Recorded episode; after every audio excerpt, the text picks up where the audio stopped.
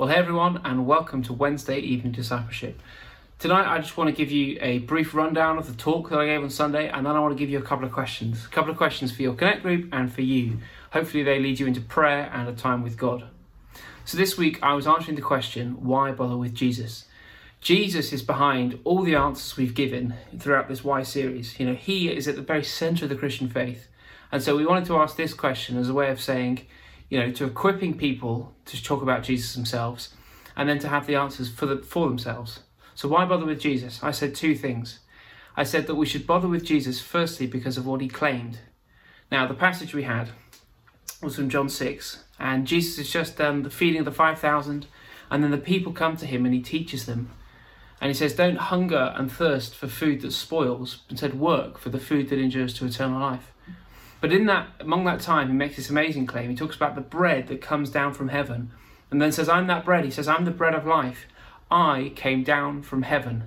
That's Jesus' big claim. He says, "I came down from heaven," and then he also talks about God the Father. But he says at another point, God the Father is my Father. So he says, "I came down from heaven."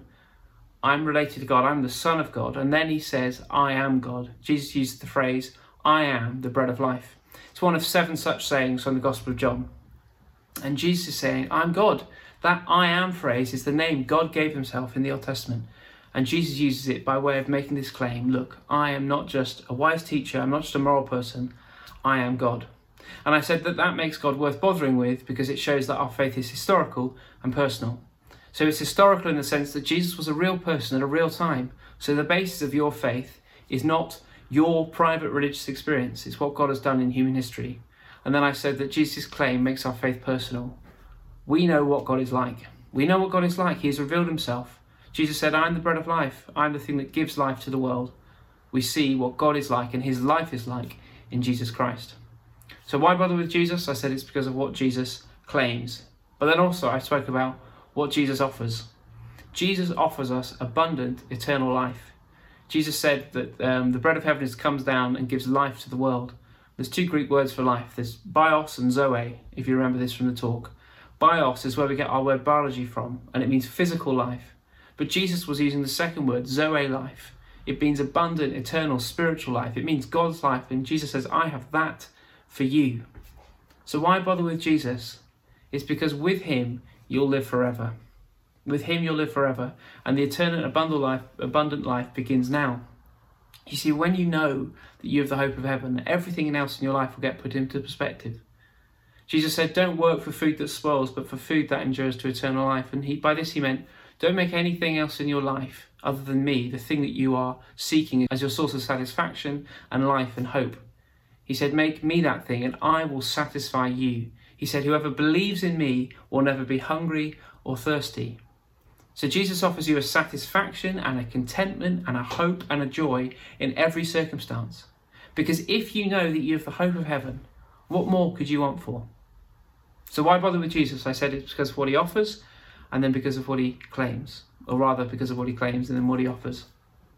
And I suppose that brings us to a couple of questions tonight. Maybe it's questions for you and then a question for your Connect group. If someone were, first question is this if someone were to ask you, why bother with Jesus? You know, they said, great, this is all good for you, but what difference does it make to my life? How would you answer it? Maybe what I've said uh, right now or on Sunday was helpful, but how would you begin to answer it? What What would you say? What was What would your hope be?